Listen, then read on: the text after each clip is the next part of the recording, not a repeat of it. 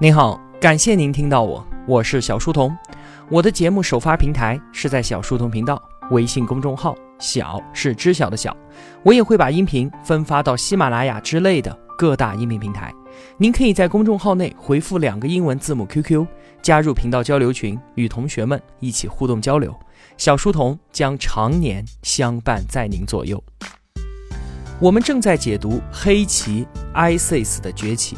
作者乔比·沃里克，关于黑旗的故事啊，也算是接近尾声了。算上这一期，我们还有最后两期节目。本期节目的文案有五千八百字，我大约会用二十分钟的时间为您讲述。在上期节目当中啊，我们主要是说了两件事儿。第一件事呢是扎卡维之死，第二件事是阿拉伯之春。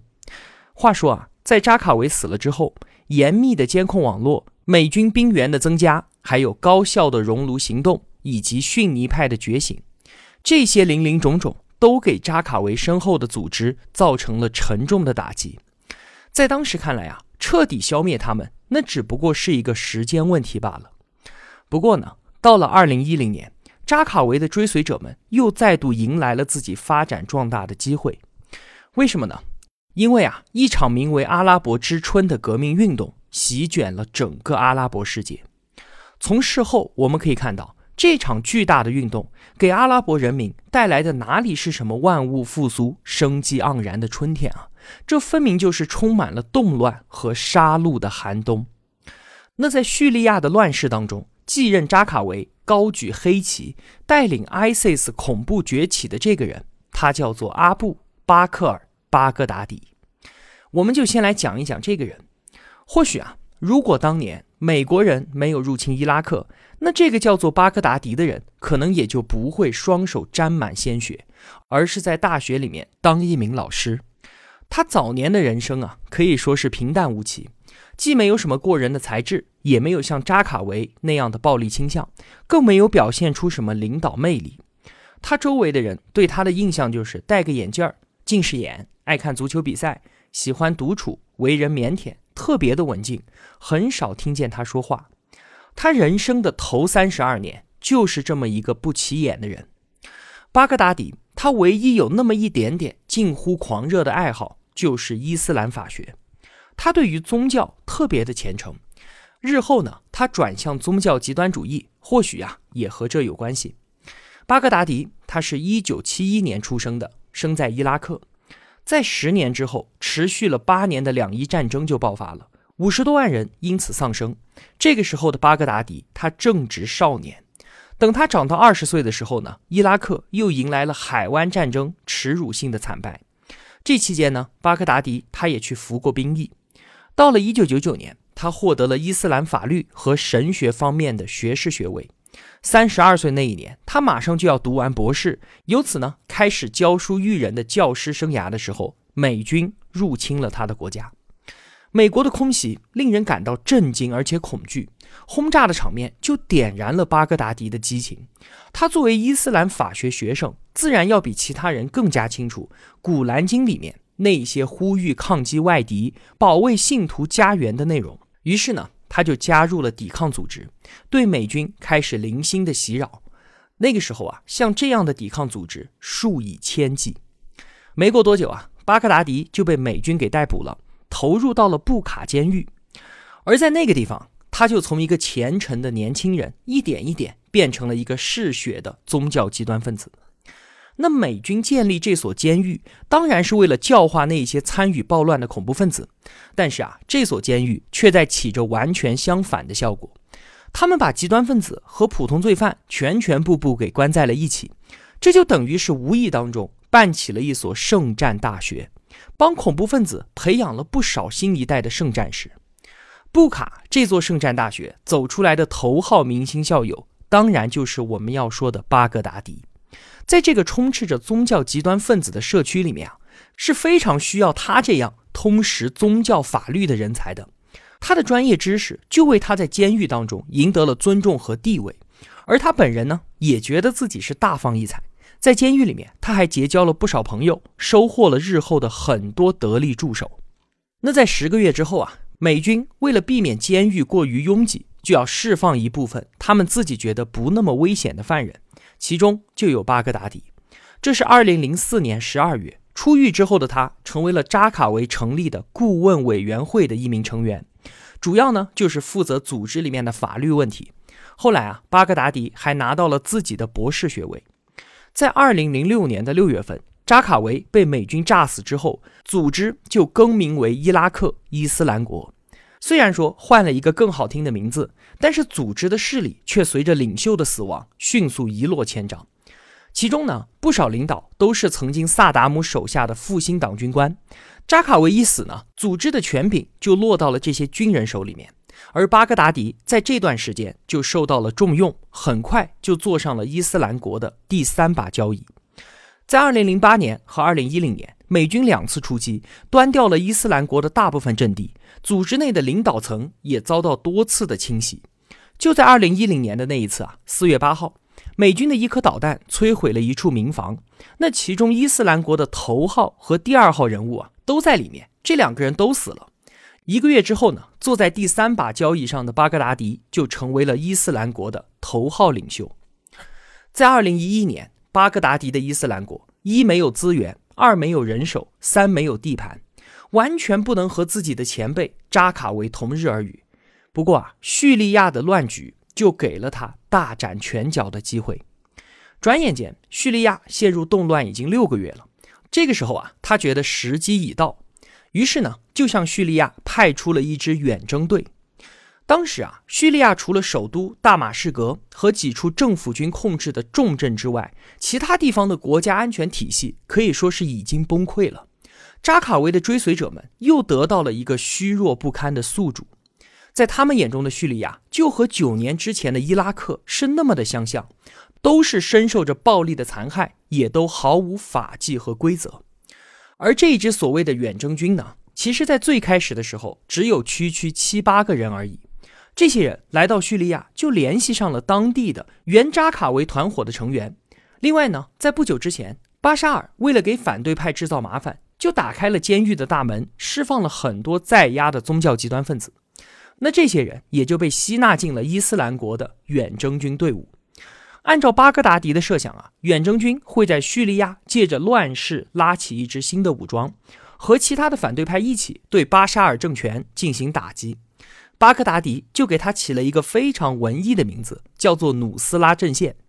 阵线，他就是伊斯兰国在叙利亚的代言人，并且为伊斯兰国的下一步扩张铺平道路。扎卡维啊。他是非常喜欢录制斩首视频的，他喜欢向全世界散播恐惧，乐于展现自己的残暴和无所畏惧。但是啊，与此同时，也就招来了很多人的厌烦。而巴格达迪可就不一样了，他可是一个文化人，从来不搞这些东西。那在二零一二年一月份的时候，努斯拉阵线的宣传视频新鲜出炉，这个长达十六分钟的视频可以说是制作精良，看上去就像是苹果的发布会一样。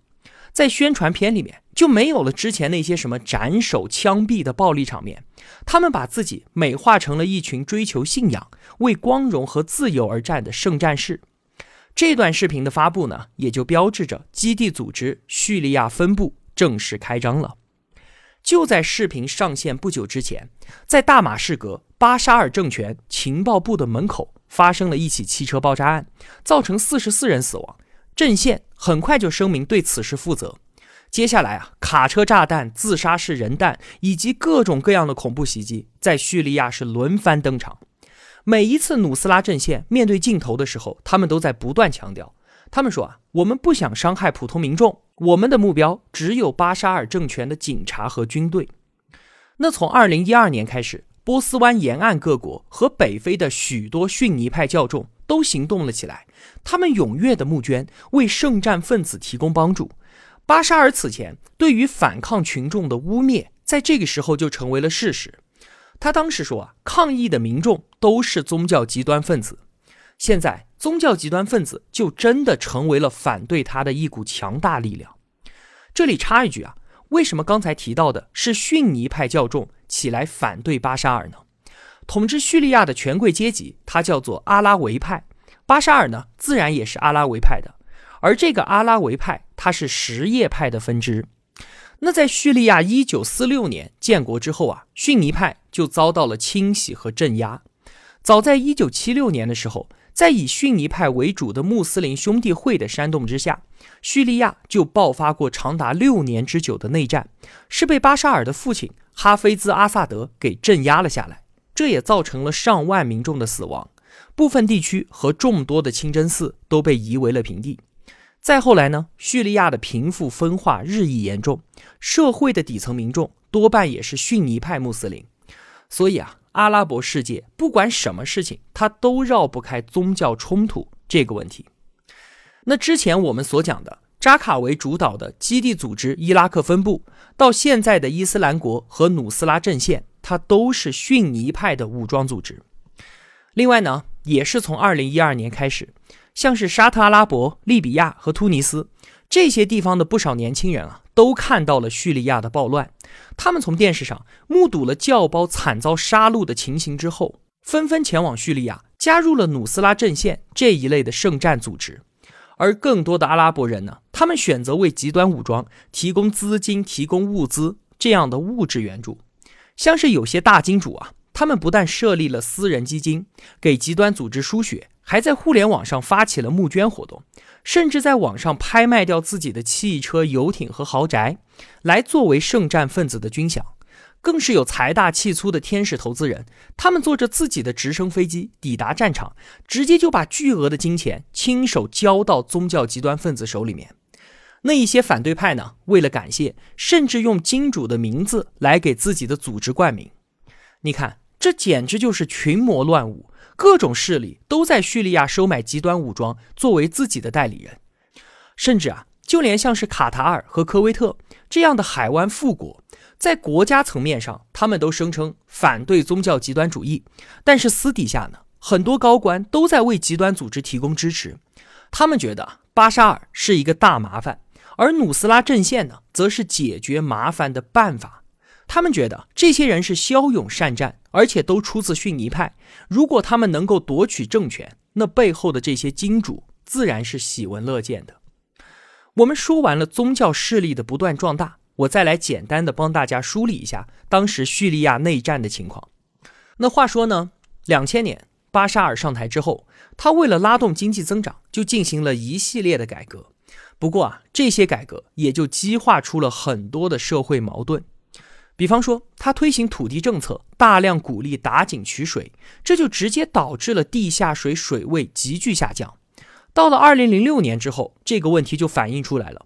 在阿拉伯之春爆发之前，叙利亚大约有百分之六十的土地都遭受到严重的干旱，八十万农牧民没有了生计。另外呢，改革的最大受益者是阿拉维派和那些大商人以及官僚们。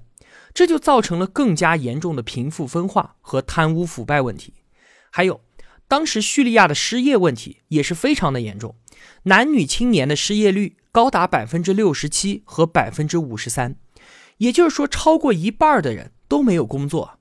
大学毕业生通常要毕业四年之后才能找到第一份工作。与此同时呢，巴沙尔还大量削减了对于医疗、教育、食品和养老这些公共服务的投入。那社会下层人民的生活水平肯定就下降了，所以说啊，他既没能实现民族的复兴，也没有实现社会的公平，这也就是当时内战爆发，人民起身反对巴沙尔的重要原因。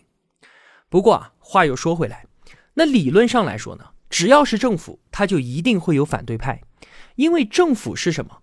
它是阶级统治国家。让国家机器运转起来的工具，而任何国家它都存在阶级矛盾。那既然阶级矛盾是不可调和的，那作为一个阶级统治国家的工具，就必然会有支持者，也会有反对派。我们经常在电视上会听到“稳定压倒一切”这一句话，听多了也就不以为然了。但是如果我们能够对那些身处混乱当中人民的感受能够做到感同身受的话，我们才能够明白。稳定这两个字的可贵。另外呢，就全球视野来看啊，叙利亚它是处在中东的十字路口，它的作用很敏感也很特殊，使它就成为了西方大国政治博弈的舞台。